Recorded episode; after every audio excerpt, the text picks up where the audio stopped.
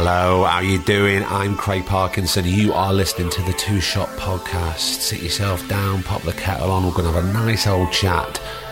Who's it with this week? I'm going to tell you right now.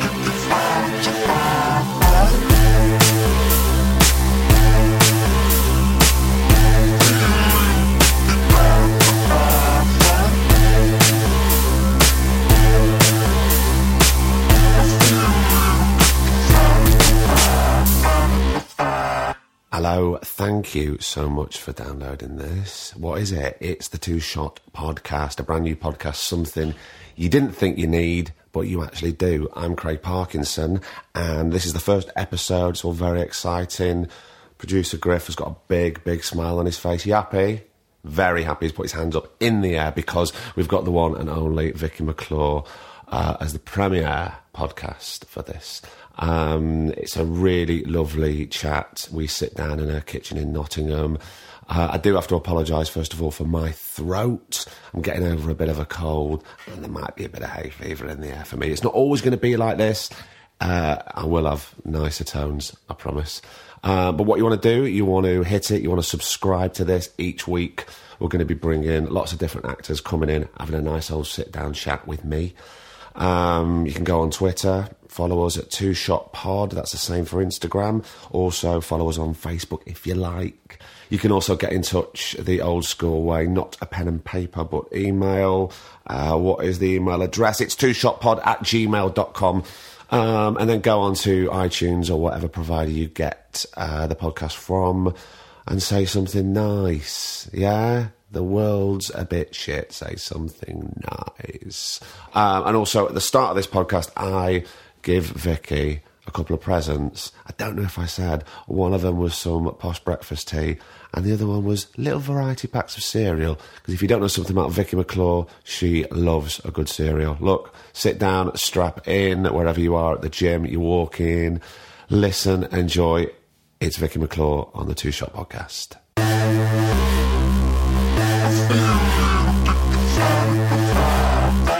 Slip slops on. Slippers on.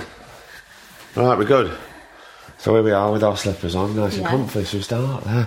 Um, now I know that you like your cereal. Oh yeah. I've brought you a little present. Oh shut up. Look. Oh my god, Craig. I couldn't find um, I like all this. of those. I couldn't find the cereal with a leprechaun on. oh, the Lucky Charms. But I thought, you know, variety is the they spice of like. life. That, that is the variety. And I got you. s- Oh no, that's my tea. Got you some nice breakfast oh, tea. everyday brew. Well, I thought it'd be nice if you come around somebody's house. I'm telling you what, guys. If you're doing this podcast, do it 'cause there's gifts. It's not going to happen to everybody. oh, is it not? No, oh, no, mine's no. special. Oh, thanks, Craig. It's all right. So, um, Well, that's me sorted for tomorrow. or this afternoon, or your tea tonight. Oh yeah. I do like a cereal at night. Um, so me and producer Griff have come here to lovely sunny Nottingham. Um, we're in your kitchen, Yeah. Um, and it's Vicky McClure. How are you? I'm good. How are you? I'm very good. All the better for seeing you. Oh, Um, so why did I want you on this podcast? Is probably what you're asking. you yeah. think? Why? Why? Because you're interesting and you're a top actor, and Oh, I think people no, want to no. know a bit more. Right. Um, you tell me about when you were growing up? Because you've lived in Nottingham all your life, apart from a little time in London, which I Yeah. haven't. So Yeah. tell me about when you were growing up in Nottingham. Because acting wasn't really your first thing, was it? No, I danced from the age of three. I actually started dancing on my third birthday because I was ya? watching my sister dance through the curtains, and she was two years older. So I was desperate to do it, and they said you can't do it until you're three. So I started on my birthday, and I absolutely loved it. I loved performing. That was my thing. I loved, and you know, even at home, just like doing dances, you know, overly confident, all that kind of stuff. Annoying, probably more than anything, which obviously hasn't changed.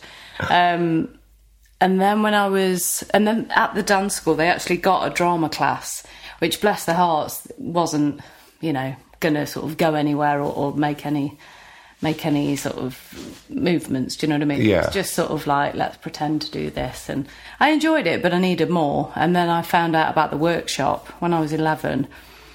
They gave the forms out at school. And I took it home, and my mum was like, You know, you're already dancing three, four times a week. We're doing festivals, we're doing this, we're doing that. You know, I was a busy kid. If you want to do it, you fill the form out because that's going to be another commitment. You're going to have to, you know. So I filled it out. I went for the audition and I didn't get in. What with the audition? What what did you have to do for the audition? So there's probably about 30 kids, and you sit in a circle, and then you just like get up and do improvisations. So it is re- it's a real free for all, you know. And there's always wor- old workshoppers there, so you've got a vibe of what kind of place it is, and and you know it's it's a great laugh. Like it's not it's not a nervous thing. I mean, kids are nervous anyway because they know that they want to get in. So you know, there's always that sort of like nerve, but there was just a lovely vibe down there that I just really tuned into straight away. Quite a supportive vibe. Yeah, just like I think there's for me because you know I think it's really important that we have drama at school because I particularly enjoyed drama at school because I wasn't massively academic. So to have the option of that class was it meant a lot to me. Mm. But it's a difficult place to express yourself creatively because you're in a classroom of people that some people don't really want to be there. So they're not going to be as supportive if you decided to think, oh, my character might cry now, or my character might do something really daft.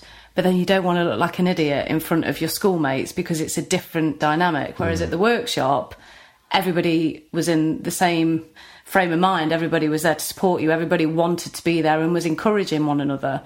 Um, so it was difficult. Do you know what I mean? Doing that at school, and you couldn't. I couldn't get as much out of it. But then I didn't get into the workshop first time.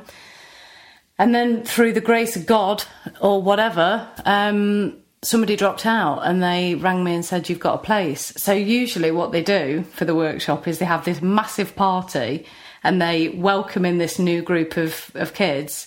And it's like a disco and, you know, there's a tuck shop and all Wow. that kind of stuff. But because I came on my own, it didn't happen. So I was just told, come down to, you know, Stoney Street at five o'clock on the Tuesday. And that was it. And it was petrifying because I was 11. Yeah. And there was just this whole new group of people that were already in, you know, got their mates, got their thing, you know. Did they seem? Did you feel that they seemed much more sort of super confident than you did, or?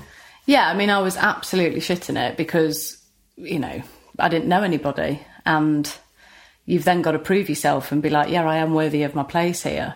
And you kind of want to over compensate, maybe. Yeah. Um, but Ian Smith, who, who you know doesn't run it now, but ran it for the for the ten years that I was there, just has an ability to allow children to just be themselves and the ability to not feel self-conscious because that's the first thing with any job you know and even to, to today you know i'm conscious of certain choices i make and it's hard because you just you just want to like be free to be to do something without having people go oh, that didn't really work because it hurts you you like kind that of kind of "Oh." happens the more you grow up because you're going back to saying that that kids there was no competitive streak at the workshop Yeah. because they were so supportive. But kids are free. yeah They don't really Yeah, have yeah. that. Which it's is like why a they're so battle between the older I get, the less I care. Do you know what I mean? Like Yeah. the older they get, I, the less I care about things that I cared about as a kid. But the older you get, and obviously with you know the work that keeps coming, you kind of go, well, I've got to be as good or if not better than my last job. And that's the pressure that is, you know, is daunting. It's horrible because you're just going, I'm just trying to just, you know, Carry make a living yeah. and, and enjoy what I do and carry on. and So- find, keep finding that passion, I suppose. Yeah. So when you were 11, did you, when somebody said an improvisation, did you understand what that meant?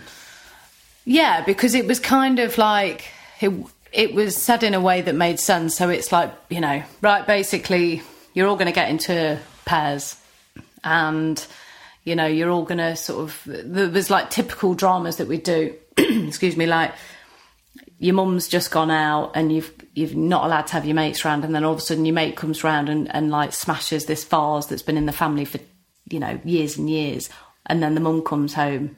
And that was like a scenario. Yeah. you all had to play it out. And it's just like that is like basically saying let's play teachers to Yeah. your friend which i loved doing all that as a kid. You know i enjoyed pretending and, and playing shops and all those kind of things. And that's what it felt like when i got down there. Obviously we got into the nitty gritty with plays and um, you know we'd use different techniques and we, you know we had the we had certain bits of equipment to make little films take a camera out Wow. You At- know. at what age was that?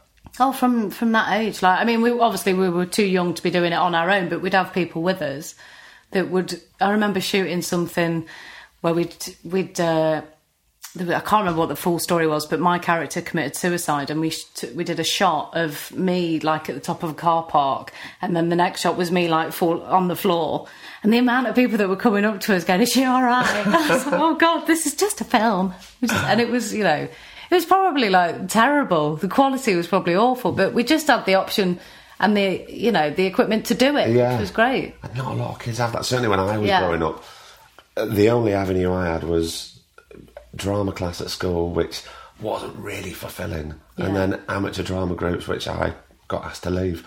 That, that, that's another podcast in itself. Um, but my wife used to teach kids. When she was like 17, she'd teach young kids, just going back to children. Yeah, And she would talk about their dreams and say, right, let's get together, talk about your dreams from last night. And then she would get them in groups to act out each other's Oh, dreams. great. Because kids just, they're just so accessible with that. So Yeah. they already are the best improvisers. yeah.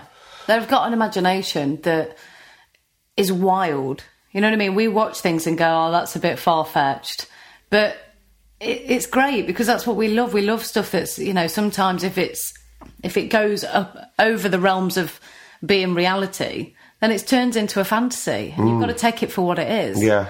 you know, and that's what kids do, and that's what I was lucky enough to be a part of for ten years. Ten years you did Yeah, that for? 10 years And is the was at the workshop still workshop. going now? Yeah, it's going now. It's being run by Nick Harvey. So Ian's retired, but Nick was at the workshop from the age of seven until he was 21. So he's got, you know, all the knowledge in the world and he's spent a lot of time with Ian.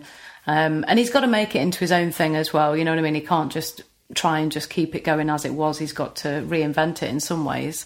Um, but it's still exactly the same concept. Um, you audition to get in, thousands audition. There's only so many places. The only difference being is um, I didn't have to pay, But you do now. but you do now. But there is certain things. So if say you can't afford at all, then there'll be certain people that can do like sponsorship or you know. Sorry, that's my my boyfriend whistling to the door. Hi, Johnny. um, so yeah, there's certain things that we- you know. So basically, nobody's ruled out. You know what I mean? If you're rich, you're poor, you're this, you're that, it doesn't matter.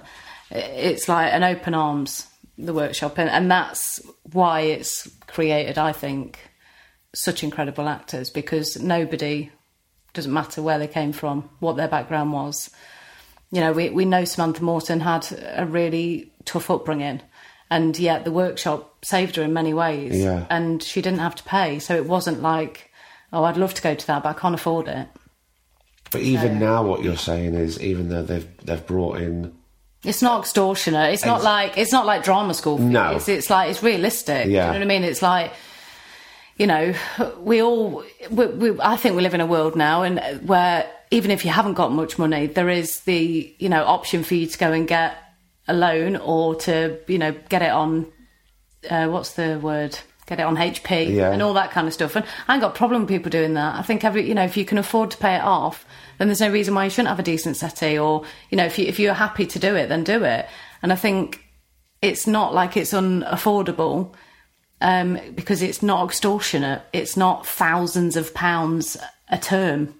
I don't know what the what the fees are, but I know that you know. well, you're looking at you know nine or ten thousand pound a year for drama school at the moment. Well, I auditioned for Italia Conti, which is a massive stage school in London. And what what age were you when you I was 14, I think. Um, And how long? And so you'd been at the workshop for three years there. been at the workshop for three years, loved it, still dancing, um, so doing both.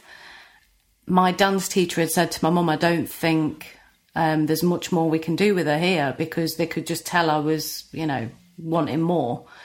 So Was the dancing taking a bit of a a sidestep to the acting, or Yeah, in a way, but I hadn't quite realised it that that that was the case at that point. I just loved dancing. I loved performing. I loved acting. I loved everything. I loved um, the theatrics of it all. So going to a stage school would have combined everything. Do you know what I mean? So then I could have been doing that all day, every day. Yeah. You know, the only thing you did like English and maths you know, twice a week. It wasn't like school, whereas every other every Sounds day, perfect, yeah, it? it did. And yet, I did the audition. Um, I had to sing a song, so I sang Sally Cooper. I can't even say it now. How do you say it? What was it? Uh, Mary Poppins. Supercalifragilisticexpialidocious. Yeah. I sung that. I had to do a tap dance, a modern, a ballet. I had to read, you know, some sort of sight read some theatre, and, and it was just crazy. And I got in. I got Wow. a place. And it was the first year they'd stopped doing grants. So we had a year to find the funds. And through every single possible avenue, we tried, you know, lottery funds, council, friends, family, you name it. My mum and dad tried everything, and it was too much. And I didn't go because of the money. Now, hindsight, I'm very glad I didn't go. Yeah. Because I'm glad at the way things have turned out.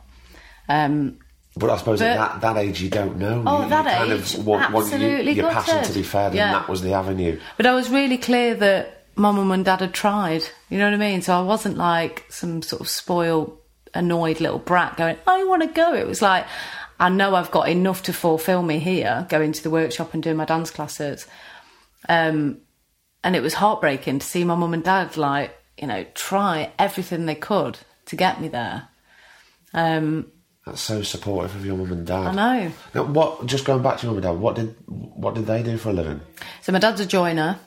Um, my mum has had all sorts of jobs. So she's been a hairdresser. She was a stay-at-home mom for some of our childhood. She worked at shops, offices. So no theatricals. No, she did there. chaperone for a bit. She did. She did um, chaperone some of the workshop kids. Oh, did she? Yeah, she got quite involved in that and really enjoyed it. 'Cause she enjoys, you know, what listening to what I do and got got quite involved, but didn't do it for for that long really. And your sister with her dancing, because obviously that spurned you on. What, what, Yeah. what did your sister go on? Did she pursue that in any way? No, she didn't. She didn't really enjoy it as much as I did. It didn't sort of fulfill a passion in that way. My sister's an incredible mum, and she's just like a flipping workhorse. Honestly, she's she's like my inspiration because she she grafts. Do you know what I mean? And I see her grafting, and and you know, I can only hope that even when I'm like downtime, I'm always doing something. Yeah. Because I'm surrounded by people that just work hard, you know, earn a, an honest living. And all Although that. she is very funny. She is very funny. I mean, she should have her own talk show. Um, but no, if she didn't pursue the same the same career. None of my family have. I'm not from a theatrical background at all. Really. But how brilliant that you had a passion when you were young, and being in this certain area in Nottingham, you had outlets, Mm. I and know. you were, you were supported not not only by your family but by the workshop. Yeah, I am very lucky, and um, you know, I know I bang on about Nottingham all the time, um, but I just I am passionate that it's you know it's it's an amazing city that is quite small, um, that doesn't bang on too too loudly about you know what an amazing place it is and, and what it, you know you can get out of the city, and places like Manchester and London and, and Liverpool and Glasgow and all these incredible places that have got masses of great pop history and and you know stardom that's come out of it and all that kind of stuff. It's brilliant, but we also have that and we have it in bucket loads. I just don't think we sort of shout too loudly about it. I think we're quite a modest city in that way. And that's kind of made me who I am in some ways. Yeah. Do you know what I mean? I don't brag really because I feel a bit awkward doing it. You know what I mean? If I get something that I think, God, am I really getting that? Like when I'm on the BAFTA, you know, it, I genuinely stood on that stage like, I can't believe this is happening. This is the best day of my life. like, what the fuck is going on? You know, because it was just balmy. Yeah. I never expected it in a bajillion years. Well, So yeah, I think I think it's because of where I'm from and the people that I'm surrounded by that I'm, you know, going to stay who I am Yeah. for the rest of my life because you know, I'm not going to change because the industry you know is different to what I grew up in. So, so around '94, that was probably the Italia Conti thing because that's Yeah. kind of when they stopped the grants. Yeah, yeah. '94, uh, back Yeah. in '94. Actually, it'd be a bit later than that because I think I started school at 94, so it'd probably be, anyway, it doesn't matter, 96, something like Right. that. Yeah. And uh, when you felt that you you weren't going to go to Italia Conti, what was the route? Did you carry on back at the workshop then? Yeah, so I'd already, I'd not left the workshop. I'd just, excuse me, I'd just gone for this audition and that was fine and then didn't you know, we just never found the funds, so I just carried on as normal. But then, only a year after, that's when Shane Meadows came to the workshop to audition for A Room for Romeo Brass, Right. which was just bizarre, the most bizarrest audition. One, because I didn't really know who Shane was. Shane obviously didn't have the name that he does now. So I didn't really think it was that much of a big deal.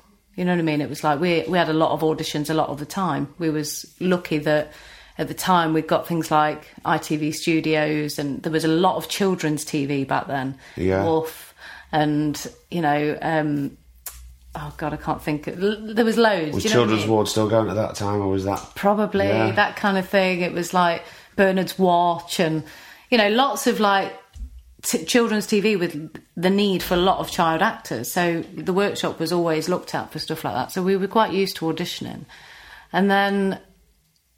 Shane came down to audition some kids, and the way the workshop works is there's this, there's the under 11s, so 7 to 11, then there's the 11 to 16s, and the 16s and overs. So at the time I was in the 11 to 16s. We'd done an audition, he'd sort of like limited it to a, a group of people that he'd liked from that audition, and then did like a second audition with a load of us. But I was the only one in that second audition from the 11 to 16s auditioning with the over 16s who just scared the life out of me because they were all amazing and older and just brilliant. Yeah. So you just go, you know, I don't, I don't want to do it. It's too scary. So I went, obviously, and I was so nervous that I just.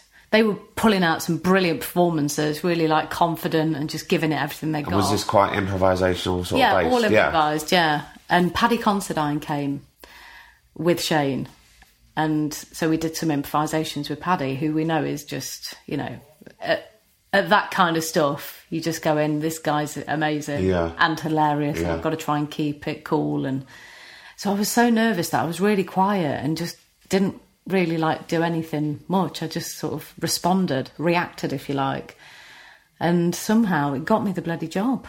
That was probably the best thing you could have done. Exactly, because if I'd have gone in there and thought, oh, you know, let's try and blow the roof off and be big and bold and overdo it, overthink it, um, and then I did a, sh- you know, the Shane Meadows job, and as they say, the rest is kind of history because it was because of Shane that I'm where I am now, So in a way, and because of the workshop. the workshop was your drama school. Oh yeah, Because I, I don't know any other sort of training, even at drama school, you know, when you're 18 plus, certainly for, for children, where you're covering improvisation, you're covering television, scripts, you're covering theatre, all Mm. we did, sorts. we did um, we did Shakespeare. My last theatre play at the workshop was Measure for Measure, and I played Isabella. So I'll play. It's a hard play, and I remember saying to Ian, like, "Why are you giving me this role? I don't understand this. I don't, I didn't really bother to study it that much at school. You know, when we was doing Romeo and Juliet, I enjoyed the film with Yeah. Leonardo. Yeah. Fantastic, buzzing to watch that for a day. You know, but to actually explore the text, uh, there wasn't that passion there. Anyway, then I sat down with Ian and we went through the text and the passion that I got from that script and from the language and from, you know, doing a Shakespeare play and then managing to pull it off. And we did it as a promenade theatre, so it was very workshop. It was very different. We Yeah. sort of it was at the Galleries of Justice, so we had like a real courtroom, and you know the, the audience followed us around, and it was one of my proudest moments because I understood it and I enjoyed it. You know That I is incredible because that is tough. And what Yeah. age were you there? How old were you? Twenty-one. Yeah. So when sorry, just going back when you say sixteen and over, you know Yeah. when Shane came into so to 21 to twenty one. so you have to leave at 21 so once you hit 21 you got to go so i did and you know if they'd have said oh we've extended it to 25 i'd have stayed yeah, and you know I'd, I'd be petrified to go to workshop now because i just know how great the kids are and i'd just be like i don't know i'd just be nervous i know i would and do you pop back? yeah no i do yeah yeah no ian made me go down with my bafta once and i had to like carry it through town i was like this is so weird Like the cross But- on your back. Yeah, but it was, you know, it's like the only place I'd want to go down and say, guys, look, you can do it because I genuinely never thought or even planned or worked towards. You know, it wasn't like right, I must work towards getting a BAFTA. You don't work like No. that. You just hope to God you get work, hope to God it's decent work, and you get to work with nice people, and the scripts are great, and then happy days, next Yeah. job. So you know, to go down there and sort of say to the guys, just keep doing what you're doing, stay true to who you are. You just don't know what might come from it. Exactly. You know. So, when um, did you when around that time during Romeo Brass, did you ever contemplate going? Well, I think I'm going to go down the formal route and do three years at drama school. Was that ever on the table for? I've you? never, no, I'd never considered it. I mean, you know, RADA, Central, Guild, they were all, I was aware of what they were, but I know in my gut it never interested me because I knew I enjoyed workshop w- way too much. Um, Well, and also it sounded like to leave it. you were being fed everything from the workshop. Yeah, I didn't need to go. I didn't feel like I was missing out on certain skills. Like sometimes, you know, I, I know that, say, like accents. You know, we never studied accents. We never sat there and like, you know, Tuesday night session, right? We're all going to learn how to speak Cockney, or we're all going to learn how to speak, you know, with a Liverpudlian accent, or whatever it might be. We didn't. We just didn't. and sometimes they were crap, and sometimes somebody really nailed it. But it wasn't like a test. Do you know what I mean? It, it was like, right, Vicky, you're going to do. We're doing a play called Essex Girls, right? So we all need to have an Essex accent. Now, it's not like, oh, you're not going to get the job because your accent's terrible. You just did the job. Yeah. You know what I mean? There wasn't any like pressure on nailing it. It was all about nailing the you know the the the reality of what you're saying and the believability of your character. That is what we concentrate on at the workshop is making it completely believable And the truth. and the truth. Yeah. And that's what I will continue to do for the rest of my career because that's all I feel is the right thing for me to do. Like I've done things where they've been bigger and you know less realistic and I enjoy having a go, but the thing I enjoy most is improvising the truth. It's so refreshing to hear that you had such a foundation like that because Mm. I don't know, I don't know any other kids that can have that. No, I think I do think there are places out there. I, I do. I, I hope that you know there's some special little drama group tucked away somewhere that we're just not privy to because you know it's expensive to um, fund them. It's expensive to publicise them. It's expensive. That's the problem. Things are expensive, but it's then trying to get those kids that are in those little drama groups that are probably creating gold somewhere Yeah. to then get seen by casting directors or agents when they haven't got a body of work or um, you know a degree in acting whatever that entails Whatever that means. do you know what i mean Yeah.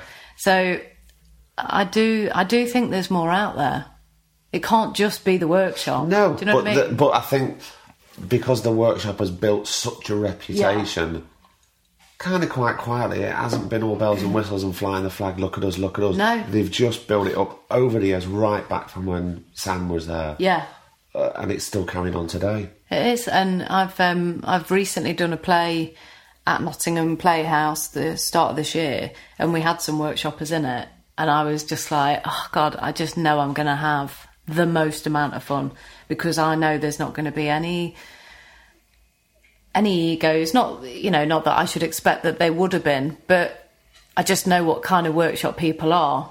They're confident, they're supportive, and they're bloody talented Yeah, you know, and that's exactly what that that was. You know, these there was a couple of guys from the workshop that were still in workshop. Do you know what I mean? So they would go into workshop that night, and I was like, "Oh, I'm so jealous!" And they're going, "Oh, should we play this game for a you know for a warm up?" And I was buzzing because I was like, "I haven't played any games. You know, we always played games. It was always like silly little games we'd play just to warm up." yeah.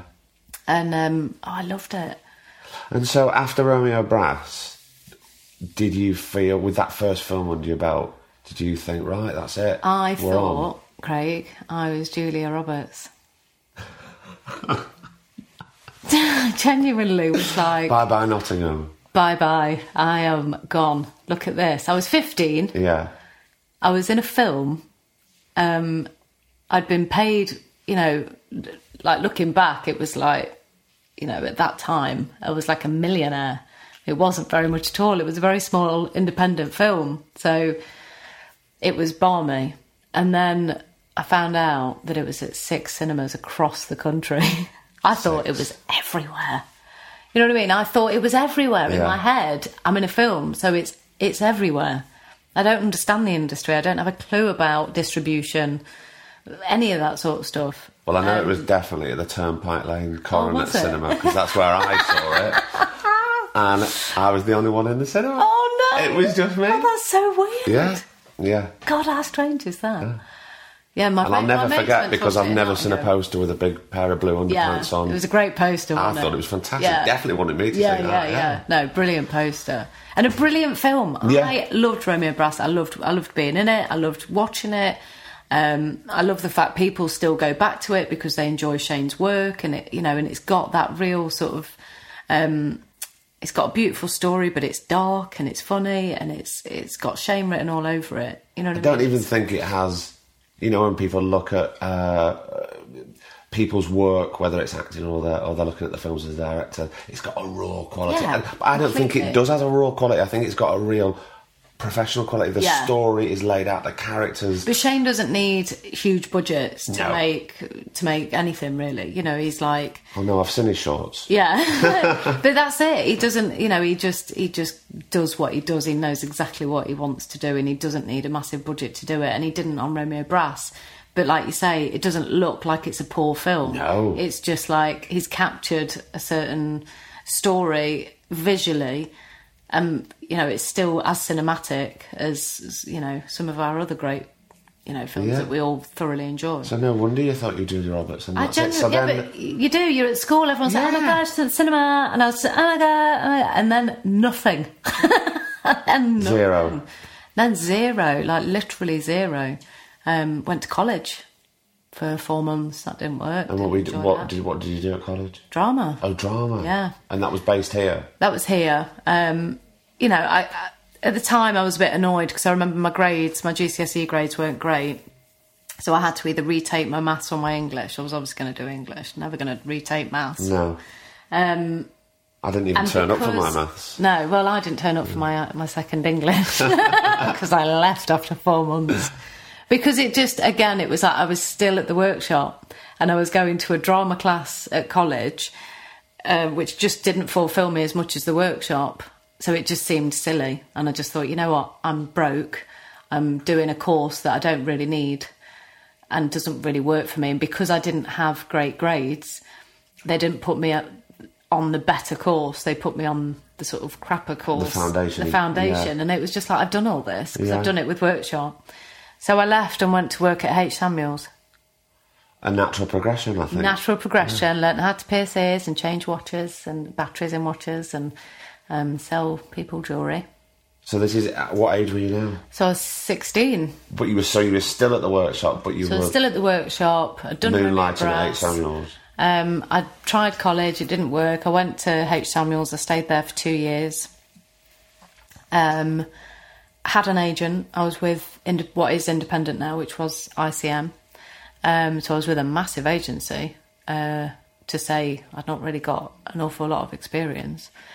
And they were putting me up for this and that, and I was trying it and making my way to London on my own at 16, petrified, absolutely petrified, not getting any work.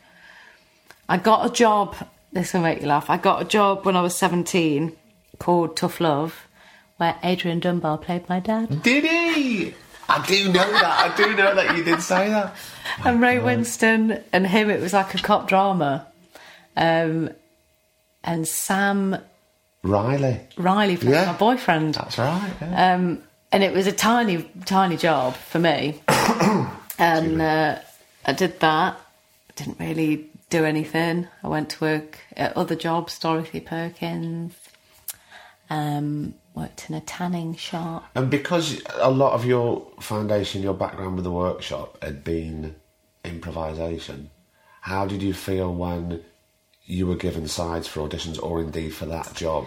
that Well, you- we were quite used to. We were used to using text Right. because we do we do plays all the time. Right. So there was always um, something to work towards. Do you know what I mean? So uh, we'd write our own plays. Um, we'd do, you know, very famous plays. We did Equus once, you know, which is the most random play. Yeah. And we made it even more random because we set it in a circus and I played the horse. like, it's it was balmy. And we did Hiawatha. I played Minnehaha in that. It was, you know, we did such an eclectic choice of plays. It was we was always looking at text and we was always having to learn lines and we have to what you have to do in the workshop you have to audition you, you have to audition every single year to stay in the workshop. Oh, so you? you have to pick a monologue and you have to perform it in front of the whole group. And then let's say you've not learnt your monologue or you've not um, nailed it then there's a chance you can lose your place So you've got to You've keep got grafting. to, yeah. So you've got to keep grafting. So, and they, he'd always say, "Don't go to the library and pick up monologues for girls." you know, and like look at just like find one that's quite short, you know, a bit depressing. Yeah. Boom, that'll do. Um, but you did, and that was always really petrifying because also you don't want to lose your place, but it's having the potential to lose it that makes you want to hold on to it even more, which is great. Yeah. Um, so we were quite used to doing text. I was quite that was all right, the script side. But um, as we know, Craig, lines and lines of duty is hard. Yeah, I mean, speaking of that, I mean, do you prefer get, getting a script, or do you prefer getting like say three lines saying this is kind of what your character is? Yeah, Go on, go forth, and it's it's a tricky one because say with something like if you compare This Is England and Line of Duty, they both have the desired effect. Do you know what I mean? They're both high end drama, but you couldn't improvise Line of Duty if you tried because we don't have the police knowledge. As much as we like to think we do now, we don't. we just don't. So it's not something that would work with that kind of idea, with that concept, with with those characters. Whereas with This Is England, if Shane tells me a line and I try and shoehorn it in, it sounds like I'm shoehorning it in. Yeah. So he kind of he doesn't do that. He'll give you an idea of where the scene's going, what he's trying to get out of it. And also everybody around you is really supportive. So say people like Joe Gilgun who, you know, can improvise anybody completely under the yeah, I can't Yeah. think of the phrase I'm trying to think of. but anyway. we get the gist. We get the gist. You know that you're going to get gold from him. So, you know, I would never try and overperform if I'm in a scene with Joe because I know that he's just going to absolutely nail it. And my reaction as lol will suit exactly what we're doing.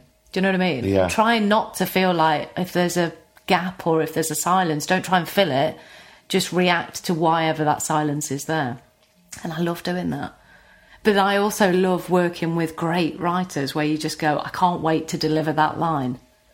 Do you know what I mean? And Yeah. have a few pops at it as well. Yeah. Because with, say, Line of Duty or, or big dramas, you have got that ability to be able to go, can we go again? Because I know I can do that better or I know I want to do it differently. Yeah. And that's what's great about script. But in a way, the core of it is, I suppose, what you're saying is, when you're improvising, you're as good as who you're improvising with. Oh, my because God. Because you're, you're just constantly listening, and that's the same even when you've got a script Well, in front of you. you know, like this, you know, and I don't, I don't think it's anybody's fault so much, but I find auditions really hard because the person you're often acting with can't act, Yeah. and I find that really challenging because I am an actor that likes to react. Do you know what I mean? Yeah. I, I, I have so much faith in the actors that I work with, and so much respect, and so much like admiration for them that when they're giving me something, it, it makes me want to give them something back. And that brings out a better performance in me and it brings out a better performance in them. So, you know, when you're trying to get a job that you really want, Yeah. and you think, right, on paper, that's my job. I know I can nail it. I really want to do it. There's nothing like that, you know, it's like it scares me a bit, so that's good. And Yeah. there's this, and there's a challenge in there, and whatever. And then you get in the room and you're faced with a producer and a casting director, the director, somebody else that's been brought in just to, to read the lines for you.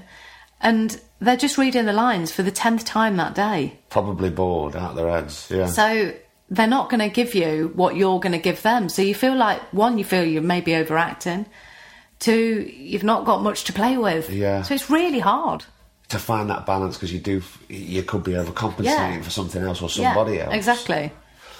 Um, where are we going now? I see. There was a question that I was going to ask you Oh yeah. about kids in this area, but in a way we've we've we've already spoken about it because Yeah. the, the workshop is ongoing. It is ongoing. I don't know what it is about the workshop. I could never pinpoint this is why it works, this is why it's special, um, because it is unique.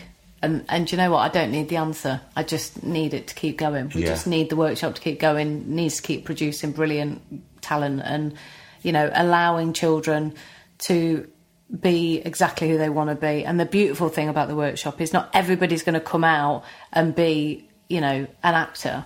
Some are going to come out and be writers, directors, producers, artists, creatives in whatever way. They might come out and be a doctor, but they'll have, you know, a personality Well, to go, you know, to go with it that They might go- forged a confidence in them. Yeah, they could go through it and come out the other side completely different. Absolutely. but still as still more fulfilled having gone through that system. Yeah. Um, I know you said that your sister was a big inspiration, like when you were dancing Yeah. stuff. But do we were you sort of switching on the telly when you were younger? We, did you have to search for the The decent. no the I don't want to say the working class voices, but the the people that you went oh yeah well they're speaking to me or they're like me or I could do that Yeah. that that was a an inspiration for you because more and more nowadays I was reading the paper only yesterday it's it's it's middle class on the films middle class on Yeah, the telly yeah, you, you do have to kind Yeah. of try and search it Yeah. I think when I was, I mean, when I was younger, I remember watching things like Rita Sue and Bob Too. yeah and educating Rita and Kes and all those films and TV shows where you just go, what is this? Like, this is so different. And yet I love it. yeah Like, it's really naughty and a bit raw and really real. yeah You know, and it, it, it just was familiar to me. And that's what I loved about it, is I was like, that's familiar, so I feel safe in in that world. Do you know what I mean? I enjoyed, but you know, as growing up as a kid, bloody hell, like, I enjoyed watching like Fresh Prince of Bel Air and Friends, and you know, all complete those, escapism the other end of the spectrum Yeah, yeah Neighbours. You know, I'd run home from school to make sure I could watch that, and um, you know, even soaps as a kid, it was they were on in my house all the time. So, you know, I was very aware of what was out there and what was popular and at high demand. But then when I did find these other projects or these other programs that were on, I was really like taken in by them in a different way yeah where they've become memorable to me. I, I overwatched them. You know what I mean? It's like, say, Stand By Me, that was a film that I watched to the death. I just couldn't stop watching it because it was like these four kids, you know, and I, I was big on, you know, I've always been very close with my mates and I, I'm big on friendship. I know that sounds like a weird thing to say, but like, Not you know, they're as important as your family. of course And I had a fierce group of mates growing up, and without their support, even now, like, you know, would I still be the person I am? Blah, blah, blah, all that sort of shit. You know, it was important to me, friendship. And that film was like, I want that, I want to make that, and I want to make it from where I'm from. Do you know what I mean? Because it was the same thing. It was like I could relate to it. Kids dicking about Yeah. and, um, you know, a massive thing happening that just takes over their world and And how funny because that happened. Yeah, you, no. you actually did that with Yeah. England, didn't it? Yeah. Because when I was growing up, uh, I was trying to look for the Northwest voices, the the people. I thought, oh well, I'm a bit like that, or Yeah. oh there, look, there's David Thewlis, or there's Chris Eccleston. Oh, well, if they can do it, then Yeah, I've got, yeah, and of then at least. I've got a chance. And now there'll be. Uh, and I don't want to say patronising, but young uns switching on the telly or watching a film, and then they see somebody like you on This Is England, and then you lift up a BAFTA, and maybe that's going to spur them I on. hope it does. Yeah. I really hope it does. And I hope they don't think for one minute that because, you know, they haven't got the workshop near them, or they haven't got, you know, Shane Meadows picking them up as a kid and and putting them into you know one of his films, which created a friendship and a relationship and a working relationship, doesn't mean you're not going to get it. No, of course You know, not. there's other filmmakers out there Yeah. that ridiculously talented, yet to be discovered. and loads of inspirational people. I mean, Loads I, of I inspirational people. Like I still do short films. I still work on projects that have got no budget because I get to work with people that one are like fiercely passionate, you know, brand new talent, a new way of thinking, a new way of working, and you know that is important to do. Yeah. It is important. You know, and I, I enjoy doing a short film because it's like it's like a quick punch of get this mad story out there in like three days. So you just work your arse off. and also it's a great gamble Oh, it's a great gamble. Yeah, it could be a load of shit, yeah. or it could be great, or it could just be a great learning yeah. experience, whatever it is. One of the last blooming shorts I did won a BAFTA. You know, we, I wouldn't. I, you don't even see me. No. It's me and Kate Dickie, who I've always wanted to work with. So I was like, even though we don't get to even be in the same room together, the fact that we're on the phone to each other is enough. Yeah. So I'm doing it, and you know, it went off and did something. That's all you can hope. Yeah. You know, And nowadays, anybody can make a short film. Yeah, Pick up the phone, that's all you need. write it down, pick it up, Yeah. shoot it in a day. Should go go to the park and do Yeah. it. It's it is a simple. We didn't have that when we no, were we growing didn't. No, thank God, because I'm glad we didn't have mobile phones growing up. I have to say, It petrifies me the thought. Um, For the first time, I'm looking at these notes. Can you hear that? yeah, Paper. paper. Yeah, but at least it's paper. It's not. Nice It's not my art. It's from the paper. Old fashioned. Um, so I was researching stuff about drama schools and things like that, and there's Paul Roseby, who he was sort of at the helm of the National Youth Theatre since 2004, yeah. And he was saying about drama schools being incredibly expensive, and he says that the majority of actors don't need three years. He says which and I'm, and I'm going to come out and say I disagree with this. He says you don't need to learn how to act.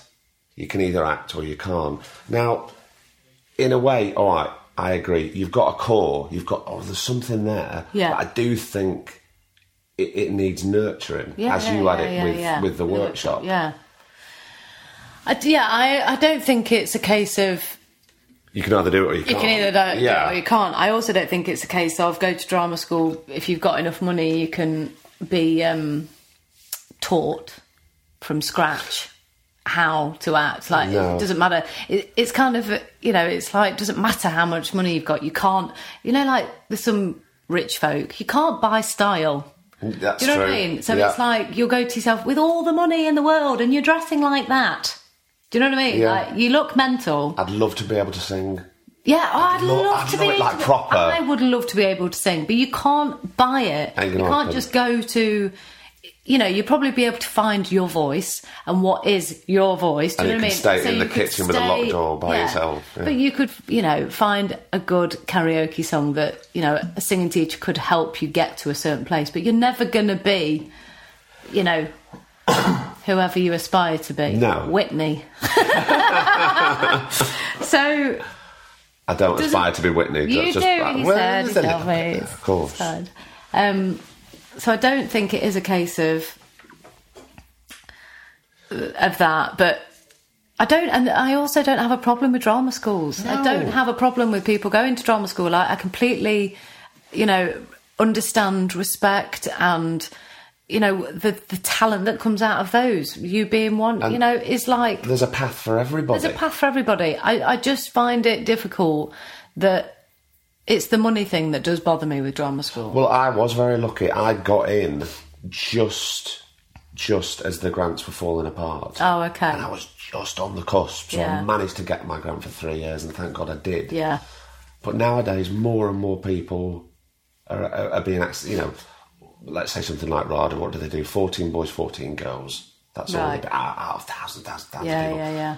What are their fees? Do we know?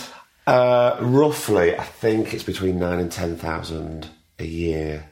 Right. So that's just the fees. Now, forgive me if Yeah. that statistic is wrong, but I think it's in that ballpark. Right. So not only have you got that, you've got your rent, you've got. I mean, you, and you're living but in we know- London, we- one of the most expensive Oh. cities in the world. I know. I know. Because you see, Edward Kemp, who's the director of, of RADA, he's insisted not so long ago that formal training was essential. But that's obviously what, what that's it's a all he world knows. I don't know. So it's like, you know, I wouldn't want somebody to judge my path as much as I don't. You know, I don't want to go out judging people's paths because I've I've told many people in in, in my time go to drama school. You know, if you can get in, then Yeah. sure go because you will learn an awful lot about the industry, an awful lot about the skills that you know you you can take and use as an actor, and you'll develop them in your own unique way. As long as you stick to who you are, you know. I don't believe in changing people's accents. I don't believe in you know turning up with a great you know authentic accent that you were that you've had from a child, and all of a sudden you've got to an age, and then you go to drama school, and all of a sudden they want to kind of like turn it into RP. I just Which they do. yeah, but I don't agree they, with that because way, I feel it's a bit like a tattoo. You kind of do something when you're young because you feel it's like the right thing to do, and then you get a bit older and go, "Oh, why did I let go of that?" Mm. Because that's what makes me me. That's my identity. And you know, having like Thumper or Winnie the Pooh on your shoulder, you get a bit older and go, "Oh, maybe shouldn't have done that." yeah. You know, But they do seem to think that if we change that voice to be a more of a neutral voice, then they've got more middle class uh, work out there for them. So therefore, they're going to if you've get more if, work. if you've gone to a drama school, um, I would assume you know, being that it's ran by you know experts in in their field, and they've you know got great people there to teach the kids. They should be able to teach them to do a bit of both. You know, Yeah. to be able to ah. stick with your accent and also be able to do this accent should you need to do that. Yeah. You know, I'd, I'd, it'd be a shock if anybody ever said, right, we're doing, you know, let's say they brought Downton back and I, I'd assume I'd be going downstairs. Do you know what I mean? why, why do you say that? Well, you know, but in the confidence that they probably wouldn't feel I'd be able to pull it off. You know, pull off this this wonderful accent that you know that needs to come out so eloquently. Well, I'd give it a bash. Yeah. But I'd be happy downstairs. Um, after Romeo Brassworth, how long were you out of work there? Before before anything else came along, and I'm not talking about H Samuels. Six years. Six years. Yeah. Around that six year period, did you ever think, right, I've I've done this? Yeah, I gave everything up. Did you? I gave everything up. I gave up my agent. Uh, And what up- did they say to you when you said, "Oh, "I've had enough"? Nothing there, Nothing? nothing. really, because it wasn't like I was bringing in the dollar. Um, and I left workshop for At eight what, months. At what age? I'd have been about nineteen, um, and I, I just left everything. I'd had I'd had enough of just um, the sheer disappointment and rejection, and it yeah. I just I I had I'd sort of gone oh I'm just going to go and live my life, and Did you feel you were just sort of smashing your head against a brick wall and getting Yeah, I just kind of, I was, you know, I was young and stupid as well. You know what I mean? I was like, I was too influenced about what my mates were doing. Oh, they're all going to that, and I've got to go to this. Yeah. You know, and I was still kind of dancing. I was still at workshop. I was doing plays. There was, you know, the pressure was getting more. Um, I was going to London. I wasn't getting anything. I couldn't afford it. It was bloody, you know, every time I get on a train, it costs a fortune, and then you've got to buy food and a tube ticket or a bus ticket or whatever. And I just didn't have any money. My mum and dad didn't have, you know, a bucket load of cash to just keep throwing at the situation when they're going. And you know, it doesn't matter how many times I go, but this is it. I know I'm going to get it. It's like, Yeah. you don't know, so you you know you've got to fund it yourself. So I stopped everything and it was like a bit of a light bulb moment where I just was like, what have I done? You know what I mean? I've just wasted like the best part of a year fannying about, hanging out with my mates, doing bugger all, um, and I've left everything. So I rang Ian at the workshop and basically was like, I'm so sorry. I just don't know what happened there, but I have to come back. So he said, well, we'd obviously love you to come back, but you're going to have to audition. Really? Yeah. So God, I love this guy even more. No, I know he's a he's a ledge. He's an absolute ledge, and he. So I thought, right, I'm going to write my own monologue Did you? about why I'd about the time, you know, while I was off, and sort of, I don't know. It was so cheesy. And what, no, but but, it, but again, it came from a place of truth, didn't it? It came from a place of truth, and I went down to the workshop, and all my mates were there. And I had to stand up in front of them and do this monologue. And I remember falling down on the floor afterwards, just exhausted through the pressure. and just so, you know, and Ian like gave me a look as if to say, you know, you're back in sort of thing. And everybody, all of them just ran over to me, well, you know, was all just buzzing and go, yeah, she's back, you know. And then I rang my agent at Independent ICM and said, again, I don't know, you know, I just had to stop for a bit Yeah. Um, and they took me back. So I was really, really lucky for one because none of them had to do any of that. You know, it was my own stupid choice.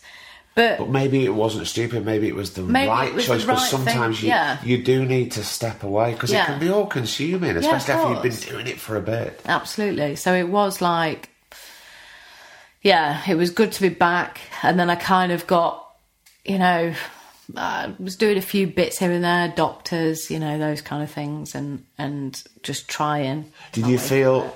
Did you feel invigorated when you, when you decided? Right, no, I'm going to get back. Yeah, I did because I felt like I was I'd lost myself a bit, you know. And I'm not one for being dramatic in that kind of you know I don't know who I am and Yeah, yeah, yeah. But But you I know, think we all have that at some yeah, point. of course. And those are you know it's hard growing up. It's hard, man. Yeah. I you know from the age of sort of 13 to 19, you just ain't got a clue what the But you're hell is going on, who But you you're are. still but you think out you know yeah. everything. You think it's working out exactly who Yeah. you are, but you know it all anyway. Yeah, it's fine. Don't need advice from you. I just do it myself, and then you're like, please give me all the advice because I have no idea what the hell is going on. And then we spend uh, the next sort of 20 years of our life sucking up information. Give me Yeah, more. Let me read this. Let me learn that. Yeah.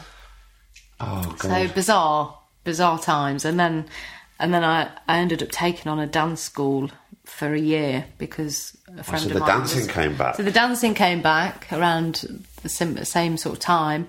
So I was teaching dancing. Um, there was a drama class there, so I taught those, which was great fun. We wrote our own scripts and um, put on shows, and it was brilliant. And after that, I knew that I had to stop the dancing because I had to just concentrate on on what I loved more than anything, and that was acting. And did you change anything within your mindset when you went, right, I'm going back?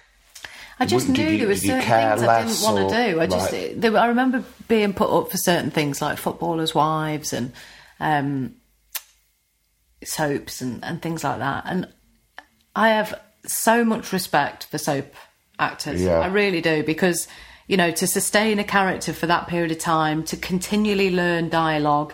You know, you could go into work one day. There's been a murder. And then all of a sudden, there's a, a massive explosion, and then the next day, you know, you've just had a baby. But also the fact you're like- jumping around a timeline and jumping around episodes. I just- mean, your head must be, you know, fried, and Yeah. it, it it requires real acting ability to be able to to, to shoot in the speed, and they do. And so I have huge respect, and you know, I was very close to being in Emmerdale at, at one point, and was very up for it. You know, very much like I basically it's only down the road, and I get to act. That's all I want to do. you could have And been with Joe Gilgun. I could have been with Joe Gilgun, yeah.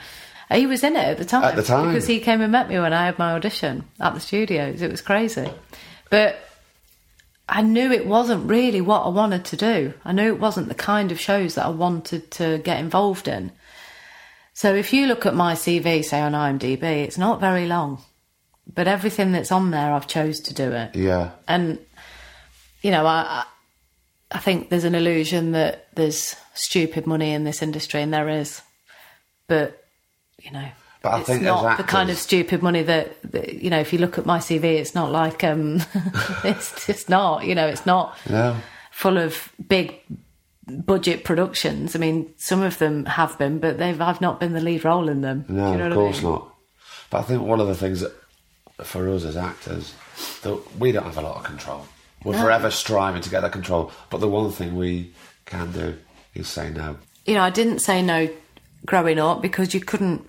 I couldn't really pick and choose, and I needed experience. I needed to feel what it was like to be in front of a camera, uh, to have a crew around me, to you know say like things like doctors, and, and they were crucial to my, you know, my experience. Because that's great foundation because you're working yeah, with a crew and a camera Yeah. and you know what's going on. So I think you've got to get out there and, and sometimes, you know, potentially do jobs that don't set you on fire, but you have to earn your crust and you have to, you know, you Well, have of course, because the, the repertory theatre Yeah. that that happened before, before even before me, you know, it's not around anymore. You, No. don't, you can't get that training anymore. Exactly. So I think there is that element of you've got to go and experience. You can't be too picky. No. You know what I mean? Like I wasn't picky at all, but then it sort of got to a place where when I was so from say like the age of 19, that's when I started working in the office and I had an office job and they paid me a wage. Yeah, You know, it wasn't any different to a normal office wage, it was just a wage. So therefore, I could afford to look after myself and pay for my phone bill and pay for my train fares and pay for, you know, whatever it was I needed because I wasn't from a wealthy family where they could pay for things for this and that for everything, Yeah. you know what I mean? Um, so I got a job, and that's what kept me in good stead because then I could just work, and then if an audition came up, I'd take it unpaid, or take it as holiday or whatever, and then I go to London, do my audition. Nine times out of ten, didn't get the job. Come back, crack on. I'm still working. I'm still earning a living. Yeah. It might not work out. This acting thing just might not work out, but I still need to have a job. because there is that constant doubt in your mind. Yeah, of course. And then odd jobs had come in, and then This Is England, the film, happened when I was 21. Shaved all my hair off, went to the office. Hiya. Sorry about this, just be temporary. um, and then, so after that, again, thought, this is it. This is going to be fine. It's all going to go great. Done a film with Shane. It's an amazing film. I'm fiercely proud of it. Didn't do anything. Again, just the odd things here and there. Obviously, then I did that bloody um, film with Madonna. I think it's so inspiring, uh, certainly um, for younger people, whether they're they're training now and they're listening to this, or they want to go to drama school, or maybe they look at you on TV and think, "Oh, it's plain sailing for her," but it isn't. It's it not. isn't Oh, it's so like that, not. is it? It's still not. No. I don't believe it ever will be because, you know, even if somebody said to me, right, I'm just going to pass you Julie Walters' career and say that's yours forever. Jesus Christ. Like the pressure of knowing that you've got amazing work to come up, but you've still got to nail it. You've still got to do the work. You've Yeah. still got to turn up Yeah. and turn up and perform. You know what I mean? It's like it doesn't matter what job it is, whether it is a short film where there's no budget, whether it is a big BBC drama, whether it's a film, whether it's theatre, whatever it is, you've got to turn up. Yeah.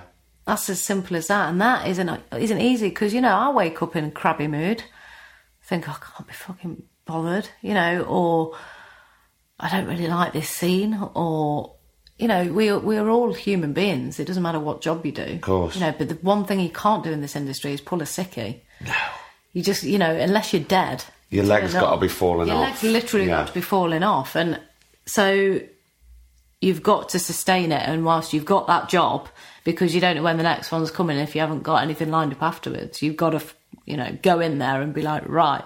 I think one of the many things when I was training that was absolutely smacked into me was be punctual. oh God. Because once that, if you're not there, I would get there 10 minutes before. If you're not there, I remember running late once for drama school, got there, like a minute past, or even seconds past the hour, doors locked. I can see people. Yeah. No, just No, a no. wave of the hand, Yeah. you're out of Ian there. was exactly the You're gone for the day. Ian Smith at the workshop was exactly the same. Um, and, And you're the one that's losing know- out. You know better than anyone. I am so punctual. Oh my like, God. I if you say you meet me at nine o'clock, I'm there at quarter to, and annoyed you're not there at five to. I hate to say the I hate to say the word anal, but yeah, no, probably. Yeah, I know. And it, that's been drilled into me just because my family are renowned for being on time anyway. Were you pissed off when I was two minutes late for this podcast? I'm not even going to talk about it Oh on, my on. God. I'm I'm but it's definitely done me a, a, a good, you know, it's put me in good stead for this industry because you know the hours are insane. Yeah. you do have to make sure you know you're on time and and you know keep you have to be fit. professional. You have to be professional. Yeah. you know, yeah. Keep fit. Do you know? I'm always in the gym. sure, Always in the sure. gym. Never seen a burger through your mouth. What, Well, just, when am I going to go to the gym? When is this day going to appear? I've seen that. I've It's just been not happening gonna for about seven or eight years, No, as far as I know. I think you've got lovely gym gear, but actually, Got really nice Adidas trainers that just sat yeah, there. they've never seen a treadmill in their life. seen a treadmill. Um, with, I know you're really, you're quite active on social media, Sure. and in this day and age Yeah, sure. of, of you know, because you are probably are an inspiration for, for young kids. Do you ever get uh, letters through the post or requests through social media asking for funds for to train to help them, or I can't say I've ever had anyone asking me for money. right? Um, I've had loads of people ask me for advice um, or interviews for their dissertations and, and things like that, and I have done, you know, what you can? what I can. Yeah. You know, it's, it is it is impossible. Uh, social media is. I, I love social media for a lot of reasons. In other in other ways, it can be a dangerous place to be because you know you're accessible um, for, for lots of different things, and you know I think it's dangerous to open the floodgates because you know I've got things. I've got work on. I've got stuff to do. It's like I can't. I wish I could, but I can't give myself to everybody. Um, but I certainly do what I can, and you know, people will just ask for like pearls of wisdom for the industry, and I always go back saying the same thing, which is just stick to who you are, Yeah. because it, you are the most interesting thing to them. And I remember going to auditions back in the day, and I, I'd try and change my accent slightly, you know, make it less Notts, and um, just try and be really overly lovely and polite. Not that I'm not, but you know, no, I can vouch for that. just try and be something I'm not and and talk about things that I didn't really find interesting, which I was just trying you know, it's a bit like can you ride a horse? Yes. you know Good at trampolining? Yeah. You betcha. Yeah. like just basically be a yes man. Um I think it's I think it's important to go into any meeting or in any situation to be honest and be and say, oh no, I'm not really into his films, but um, you know I can appreciate why people like them. Like uh, you know I'm not really into Star Wars and stuff like that. I'm not really into Harry Potter. So people go, what? You don't want? Yeah. You know, it's like no, I'm not, and that's all right. Like I can't be involved in everything. We can't all be everything to everybody. Well, the world would be a boring place. Well, it would, and I just think people, um, you know, if you go into an audition and you try and be one thing and you get the job, and then you get on set and you end up being yourself, and they go, "Hold on, you're not what I met in the room," and then you're fucked. That seems like a lovely, natural way to end it. Oh, is this it? I'm sad. Okay. That was really you. high pitched and I'm Ears bleeding, dogs legging Yeah, it out. sorry, guys, what an I- I've just knocked my mic. It's all it's disaster all here. disaster. Um, thanks so much. That's been brilliant. Been a pleasure. Happy days. Right, so that was it. Our first podcast, our first two shot podcast under our belt with the brilliant Vicky McClure. The brilliant and very honest. I think that was a lovely, free flowing chat, exactly what we wanted to do. Um, so thanks so much for listening. Look, if you want to follow us, you can do that. Twitter, Instagram, it's the same at Two Shot Pod. Uh, Facebook, just search the Two Shot Podcast. Now, if you want to get in touch, ask a question, tell us it's a load of rubbish, actually don't do that. But you can email if you want to say something nice. It's two twoshotpod at gmail.com. Uh, massive thanks to Vicky for coming on. Thanks to the use of her kettle and kitchen and the sun in Nottingham. And a massive thank you to producer Griff. Uh, all this would not be possible without him. Uh, and a huge thank you. This episode uh, is in conjunction with the Splicing Block. That is www.splicingblock.com. Check that out. And I'll see you again soon. Bye bye. The Two Shot Podcast is presented by me, Craig Parkinson, recorded and produced by Thomas Griffin for Splicing Block. Our music, our brilliant music, is courtesy of Then Thickens. Cheers.